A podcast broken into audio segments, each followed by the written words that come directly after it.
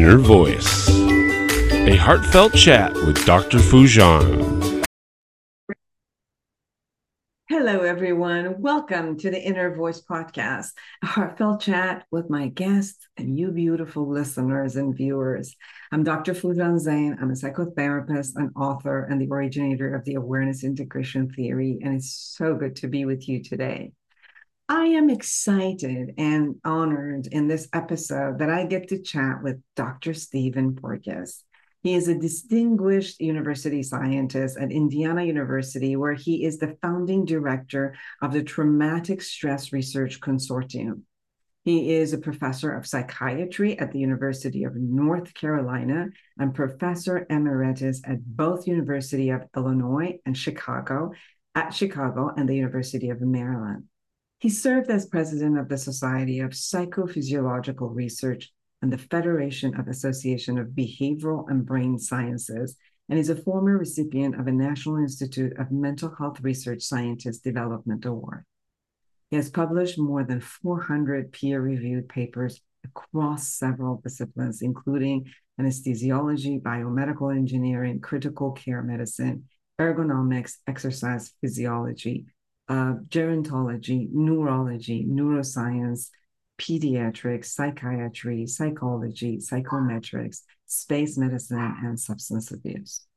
In 1994, he proposed the polyvagal theory, a theory that links the evolution of the mammalian autonomic nervous system to social behavior and emphasizes the importance of physiological state in the expression of behavioral problems and psychiatric disorders.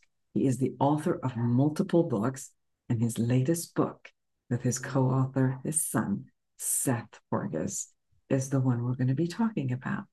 Our, our polyvagal world, how safety and trauma change us. I hope that you enjoy this conversation as much as I have. I've learned so much reading this book, and I really hope that you get the book and uh, read it thoroughly. On another note, subscribe to my podcast and my YouTube channel. Connect with me through my website, foojanzeine.com. If you are interested in learning more about awareness integration, please go to awarenessintegration.com. If you are a therapist or a life coach anywhere in the world and wants to be certified, please let me know and connect with me through my social media. Share with me your thoughts, and I love to hear from you. Now, without any further ado, here is Dr. Stephen Porges.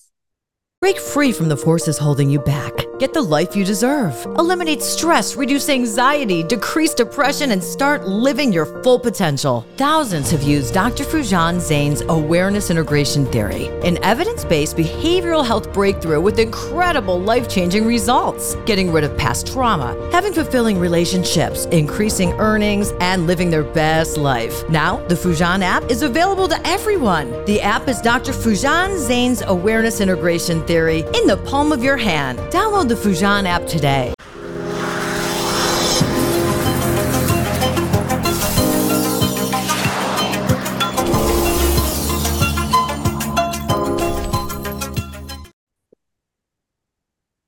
Dr. Stephen Porges, it is such an honor to have you on my show. Welcome. Well, thank you, Foojan. It's a pleasure to be here with you. Um, you, uh, beyond all the books that you have written uh, from the scientific world for the psychologist and the scientific world, um, you have written uh, this new book. It's called Our Polyvagal World How Safety and Trauma Changes Us. And um, I learned so much just go, by going through it. And I really appreciate it if we could um, share with our audience about this. Uh, you know the concept of polyvagal nerve and what it does and the importance of that and mm. why is it important for us to look at that and what is it that we could do to create that safety that you beautifully shared in the book well, I'm actually going to separate the story into two parts. One, the writing of a book from a scientist's perspective. Scientists, you know, love ideas and they love to explore and they love complication, you know, complexity. And they also kind of have a lifestyle that leads to great frustration just by nature of the profession. So for me, the greatest frustration that I have experienced in my life is the to communicate what I have learned. So when you, in a sense, understand certain things that have impact on humanity and on life, you want to share it and you want to learn from others. But uh, the portal of communication is not what scientists are trained to do, nor are they normally comfortable in doing it. So they kind of like become more reclusive, which doesn't help translate ideas into practice. Okay, so that's the the first story. The second part of the story is okay, writing a book and in this book, what is the principle that I want to convey? And with whom did I write this book with? The co author is my son, who is a journalist and documentary filmmaker, uh, a very talented guy. And what was interesting in writing this book, all I could, when I sat back, I said, How did he learn so much? I didn't teach him anything. How did he learn so much? No, because your children you don't teach. The fact that he even had an interest in my work was almost a surprise. But the fact that he could come up with the vocabulary to describe this, that even I thought when I listened to the recordings, you know, I would write, I would read my book back through having it read to me. Uh, I said, "That's my voice." Yeah, but you know, the pe- the the typing of the pencil was in his hand. The intro, the point was that he was able to take the voice and to enable the voice to be understandable to others. So, what is the voice telling you? That's what the book is about. It's telling you that so much of our life is determined by the physiological state we're in. It's a dialectic that we need to come yeah, basically come to uh, some type of, of understanding with this internal battle, this dialectic between our intentionality, how we think we would like to act and behave, and what our body really does. So when our body goes into reactivity, which we all have, we can get angry, we can get disappointed, we can be hurt. And then the world looks different to us, feels different to us. And polyvagal theory explains actually the mechanisms through through which that is occurring. Our body changes physiological state to support our defenses. And when our body goes into calm state, guess what happens? We become engaging, spontaneously social. We enjoy others. We become more optimistic. But what the secret that had not been shared with too many was that the physiological state that supports health, growth, and restoration is the same physiological state that supports sociality, co regulation, benevolence, compassion, the good stuff in life. And yet we know that when we are, quote, stressed or anxious, the good part of us is taking a vacation. It, it's not literally given permission to express itself because the good part feels vulnerable and doesn't want to get hurt.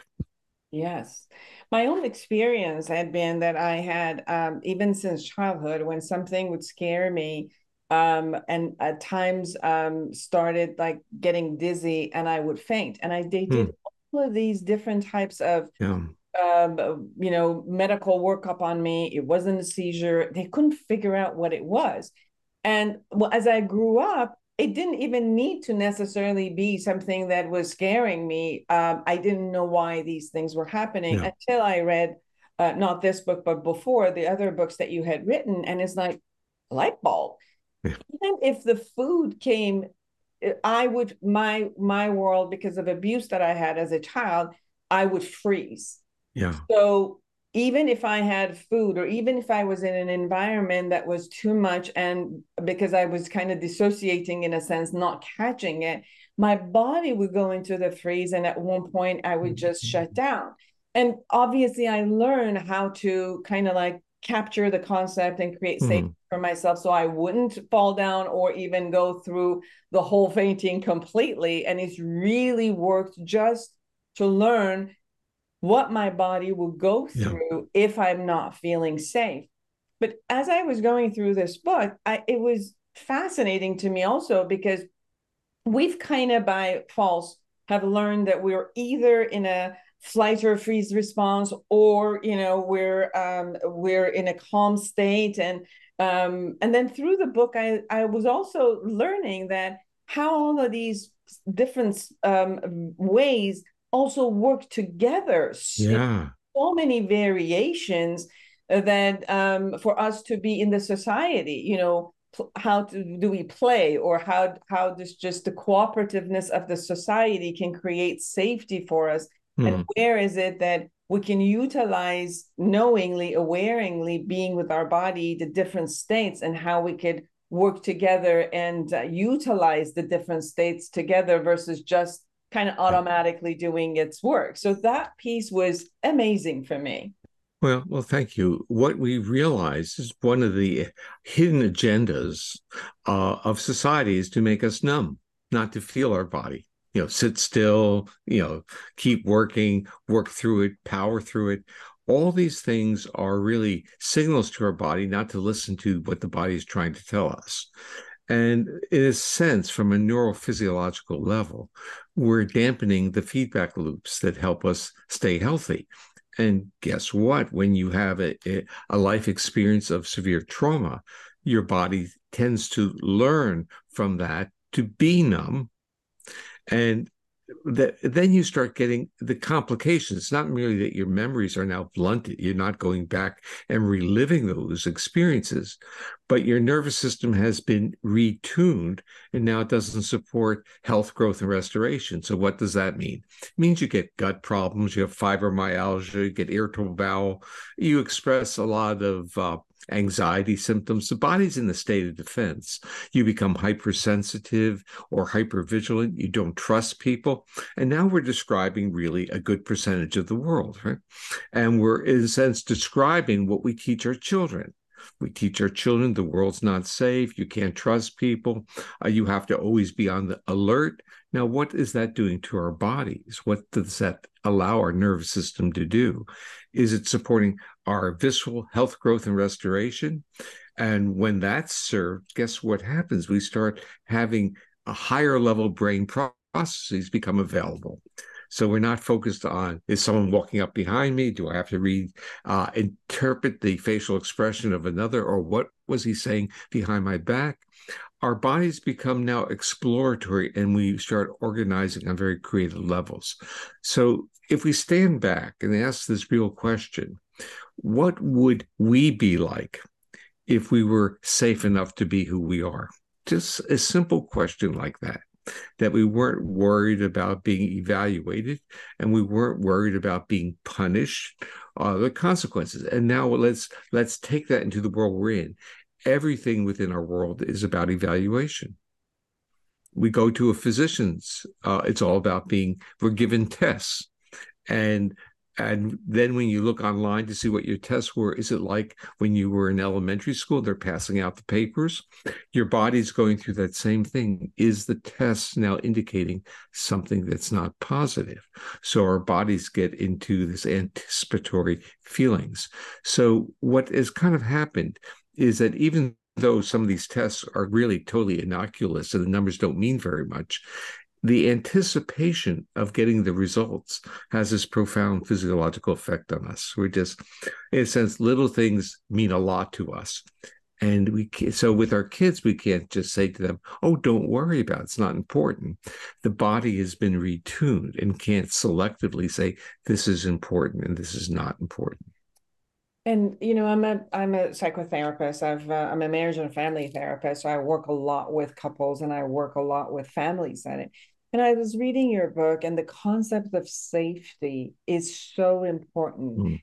That you know, when I sit down with with a couple and see where the way they speak with each other takes away the safety for each other, and then what happens to the physiology of their body, and then obviously you know how that then turns into every other angle of their life and then uh, mm-hmm. you know their intimacy or in in parenting styles you know how yeah. scaring your child in order not to do something or uh, in order to punish them you know you do this with this yeah. conversation if you don't do this is what's going to happen to you and how much we take away safety as if if we're producing fear into the other person mm-hmm. we're going to you know we're going to hold them in in in place and not necessarily knowing and understanding how much of these ways of conversing and relating to each other um, is damaging to Yeah. the physiological aspects of each person and therefore relationships. I think, you know, it's part of our culture. And so you say, what does the culture gain from it? Okay, so let's, so on one side, you're saying, what would be the ideal way that humanity could experience itself? Uh, when would it feel safe enough to trust? And if trust then becomes the basis for love.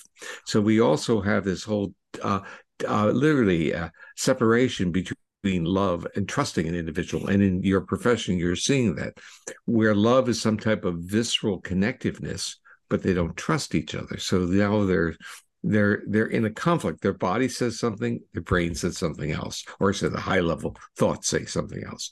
So we have this conflict. But let's get back to this point. What do we gain from the culture that we have we live in and that we support in different ways?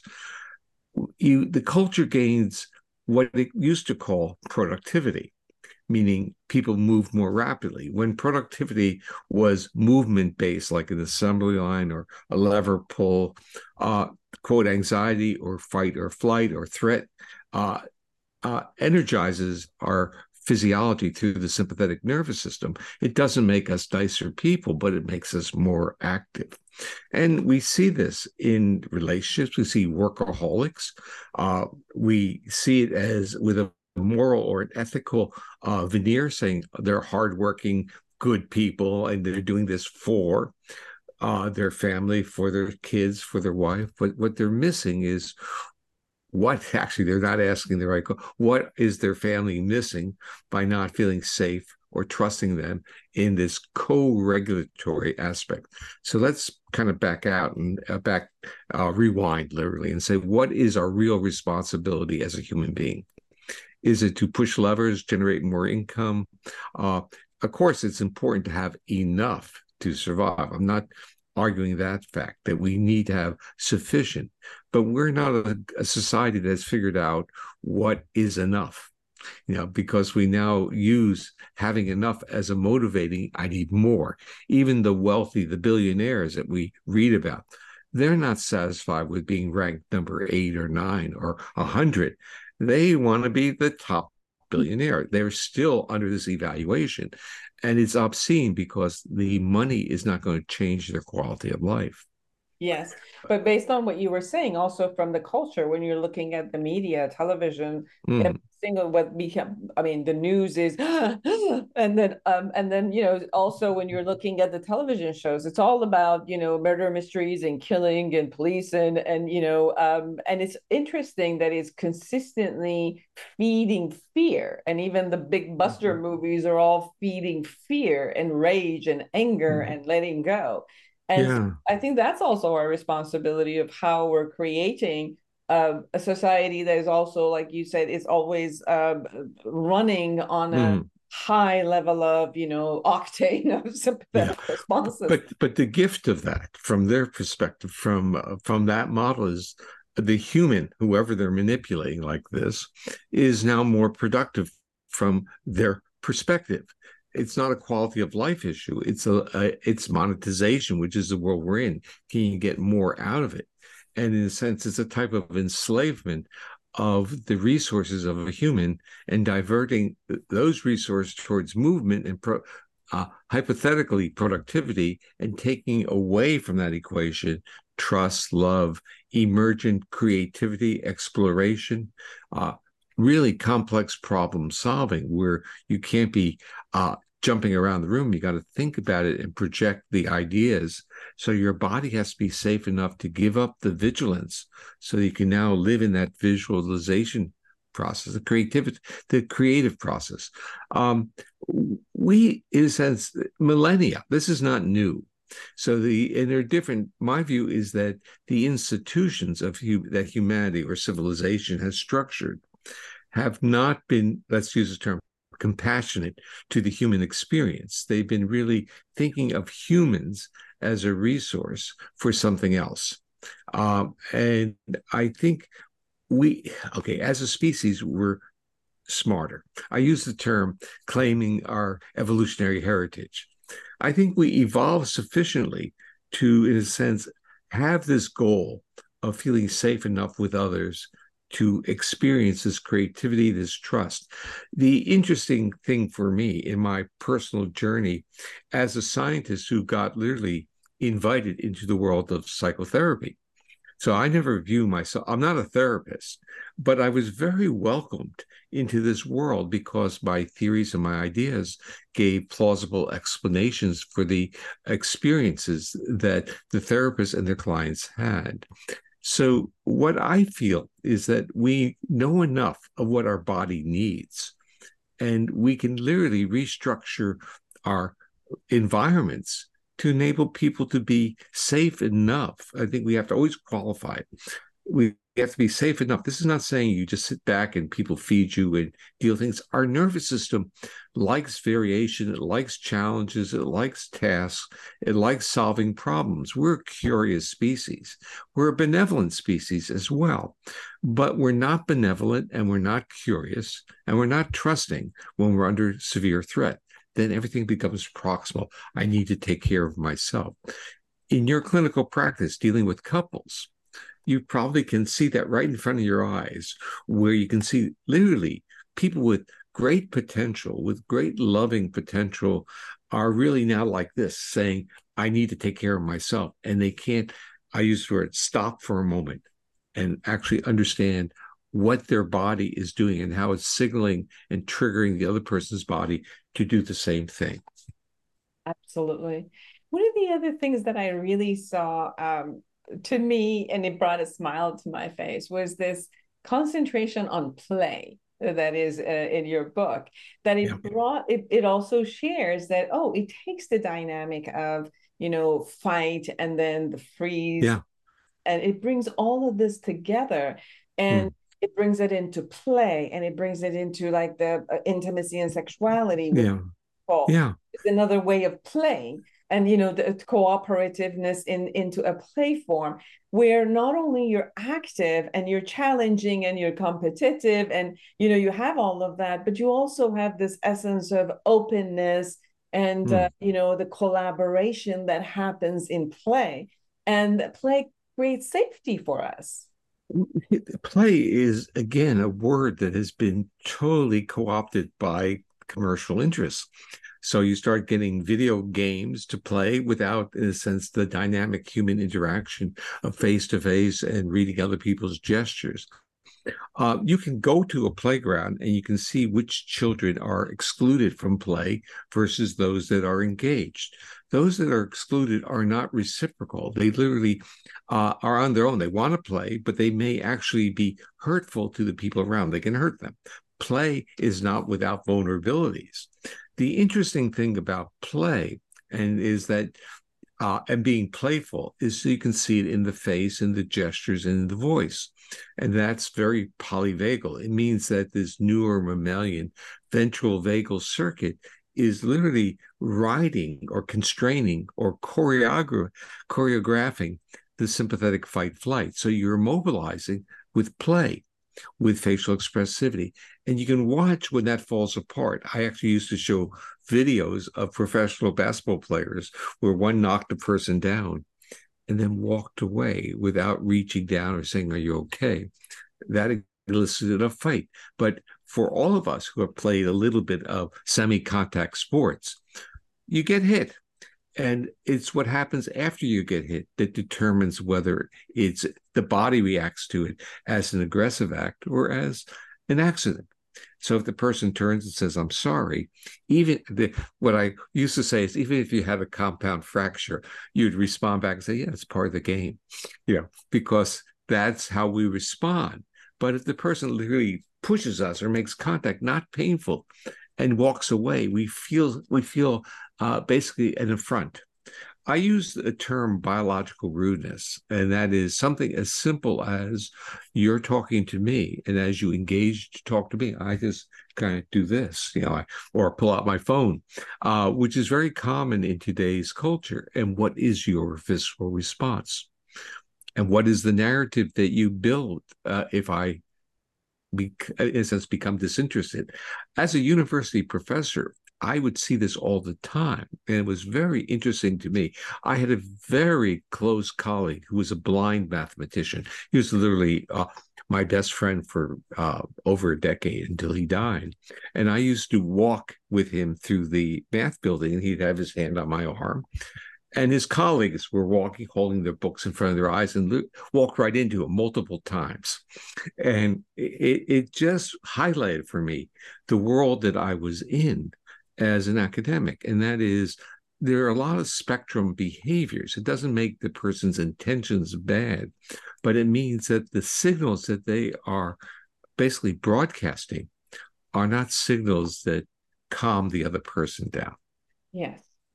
So the other side of it is if I can't change the world from that perspective, and I don't have necessarily control over the world, but I mm-hmm. do have control over me and how I take in the stimuli, how I perceive it, how I take care of myself. What are some of the ways that I can create safety for myself in the world yeah. that may produce a lot of fear, in the world that might not be caring for me, and they have their books in front of them and they're walking through me anyway? Um, what are the ways that I can uh, do that? And beautifully, you've talked about it's not the safety itself, it's the perception of the safety. Yeah. So, yeah. Uh, can you share a little bit about? Yeah, that? when I okay, the first part is the kind of this awareness of our own body. How do we feel? And we start off by talking about the histories of trauma, a little bit of numbness, a society that tells us not to feel. But we have to become aware of our bodily feelings. We have to literally become aware of them uh, so that we don't use that bodily feeling to generate a narrative that justifies being aggressive. And again, within your family or couples counseling, you can see that where a person will get upset. And once they get upset, it gives them the energy and the justification for being aggressive back. And then it just flows out. So we have to be aware.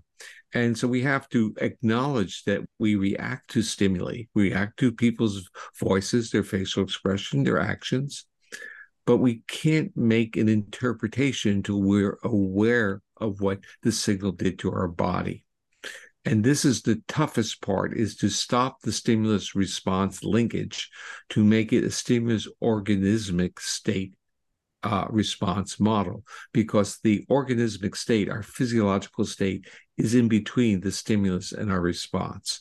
And we have to understand that. And that's through a process called interoception we are very sensitive and reliable in terms of of detecting bodily feelings. The problem is that once we detect them, it immediately triggers these higher brain structures that make excuses, create a narrative, and that is you intentionally hurt me, and I'm angry at you.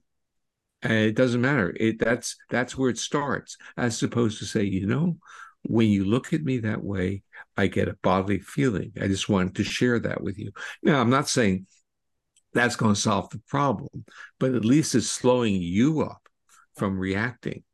And so the the part that we live in, we live in a world where people believe that the words are everything. And you can really uh, understand that for some people, it doesn't matter what they say, you still like them even though you don't agree with them, you like them because their voices are melodic, they feel charming to you, you want to know them. But other people, they give you the right information and you don't want to have anything to do with them. Yes. So part of what I'm hearing from you is like, um, if I get it that I'm owning my assumptions, right? I yeah. created a psychology model. It's called awareness integration, where you yeah the awareness. And part of the phase of looking at is not only that I own how I think and feel yeah.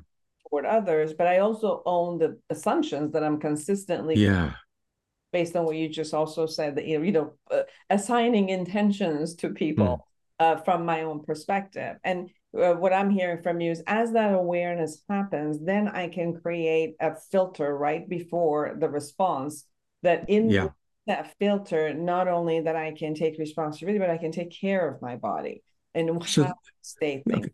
So, in my thinking, as I've been saying, is that the stimulus response model or cause and effect model is useful, but there's a better model that is the acknowledgement that there's something in between our physiological state.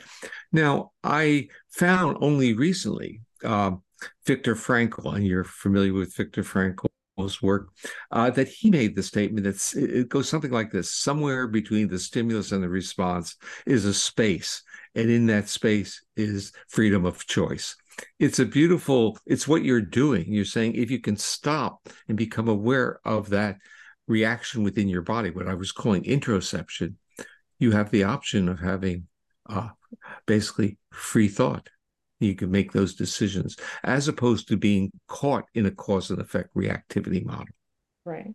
And uh, based on some of the th- things that I read in your book, also that the movement in going toward meditation and mindfulness and all of that really helps to yeah. uh, promote that uh, space in the middle where, where then we could you know, do something for ourselves. Yeah, that's really a good point because we know enough about how to manipulate that space. One of them, of course, is breathing. Mm-hmm. Slow exhalations increase the vagal or calming aspect. Uh, we know that where we start, that playfulness and movement enable the sympathetic nervous system not to be a problem because it's already contained with the friendship and the relationship with others. So I actually started thinking because I talked a couple days ago to uh, play therapists. And as I was talking to the play therapist, I was reminded about movement dance movement therapy. And i think dance movement play all these therapies they they have a secret that has not percolated all the way into more traditional psychotherapy is that is if you work with people moving it's actually easier. Their their bodies are already literally think of it this way their bodies are already moving and they bring the social engagement onto it so they're not in fight or flight. But if things get dangerous they're one step away from out the door so they don't have to, in a sense, get up and move. The body already knows that if you're moving in play or dance, it's easier to defend than if I'm seated in a chair. Yes, after I was reading your book, also I had a client who the, the couple were um, having conversations with each other and really activating each other. And I actually um, um, asked them, next time you want to talk, can you take a walk together and talk? Yeah. Because the uh, the concept of just walking side by mm-hmm. side together uh, you know it does have the concept of we're collaborating there's a together mm. and yet there's a movement when this you know anger shows mm. up and they wanted to release it somehow with the movement it was getting released versus just sitting together and going at each other well when people do that i wonder uh, do they actually think someone's going to win that argument yeah, it, it, doesn't make any sense. Is someone out there watching at some Uber space uh, um, at, when they're trying to make points, when the person can even process what they're saying? I mean, argue. The point I often make is: Have you ever won an argument? Because once you're in an argument, in terms of a physiological state, it's not a dialogue; it's something else. Yeah, there's a proving uh, factor that shows up, and it's like I'm going to stay here and keep punching and punching and punching just to prove so that I don't get punched back in a sense. Hmm. Um, and it would, I think that the concept of the uh, the opening, the eye opening um, concept for me, and I and I've been in the world of therapy for thirty years, but the beauty of how you and your son in this book have simplified mm-hmm a very complex concept of stating that this is your physiology. The physiology is going to take over uh, automatically in order to um, make you survive. However, a lot of times it's that the survival based construct is unnecessary. There's really nothing to survive. Like if you're supposed to survive, you do it and let go and release and you're done.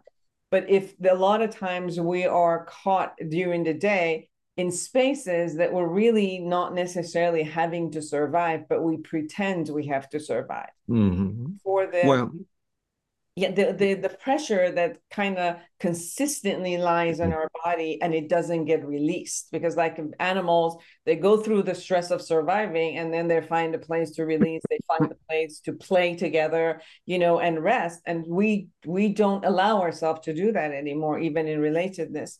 And how to one acknowledge that and then uh, create safety the perception mm. of safety with all of those for for ourselves.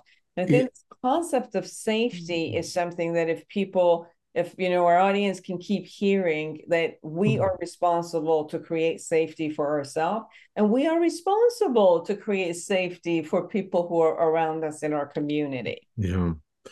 That okay for me i learned so much from the world of trauma from those whose lives have been almost uh, basically it's hard to believe they survived those experiences because they have not lost this dream of feeling safe enough to be in the arms of another.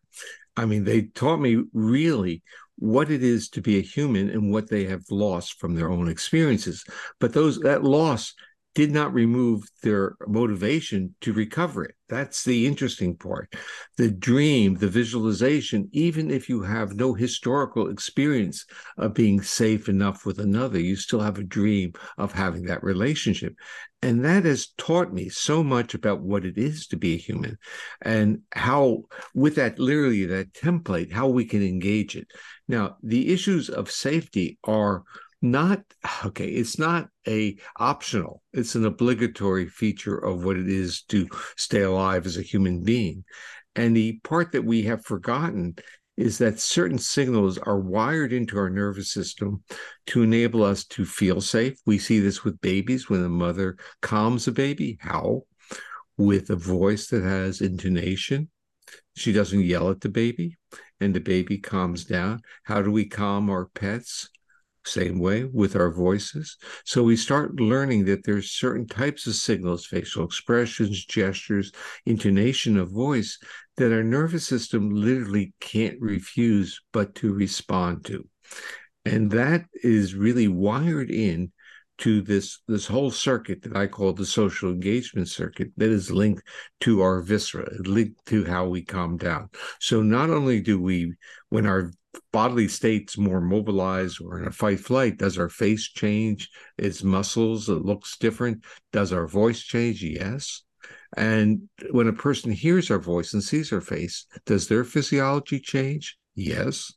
Now if someone understands that and doesn't respond in kind but now starts using a calmer more melodic voice sending signals of safety what happens to the other person well, they're like the dog or the kitten or the baby. They start to calm down because their body uh, is now processing those cues. Different way. Well, everyone, please get the book, Our Polyvagal World How Safety and Trauma Changes Us. Um, anything we haven't shared that you really want people to know? Well, I want people to realize that we have the resource in our nervous system to uh, be a compassionate, be a co regulatory, be a safe uh, species. It's there. We just have to be safe enough to allow these features to express themselves. And in saying that, we have to also understand that when we don't express those things, when our body's really serving these more foundational survival needs with these survival, foundational survival circuits, it's not bad, it's survival. And at times we need to start using top down visualizations of what our body is doing to help those bottom up defensive reactions to literally self soothe and calm. So we're species that evolved to co regulate but our ability to self regulate is often quite challenged by our environment and by our experiences. So we need trusting relationships, at least a few in our lives. And when we don't have them at the moment, we can have visualizations of ones that we have had. And this keeps a lot of people really regulated is the visualization of loved ones and very positive experiences. And one of the studies that came out, I'm sure you've heard of the Harvard 100 year study of well being. And um, um, all of that says also the, the only way that we're fulfilled and happy is having these amazing relationships yeah. and to the people around us and the concept of safety that you're talking about is the most important factor within those relationships you're bringing up a very important point and i kind of call it social nourishment and that is the neural exercise of using our facial muscles our voices in this interaction. And that's why play has always been important with children because there was a lot of face to face historically and reciprocal behaviors. Each time we have this reciprocity, this co regulatory behavior, we're enhancing our nervous system. Uh, I'll just reflect back on. I use often show a picture of two kittens playing and when I was in graduate school, I was told they're practicing their hunting skills. Oh. Well, only I would say within the last 15 years, I relooked at the pictures and realized their claws are retracted. They're not breaking skin. They're playing and they're maintaining face to face all the time.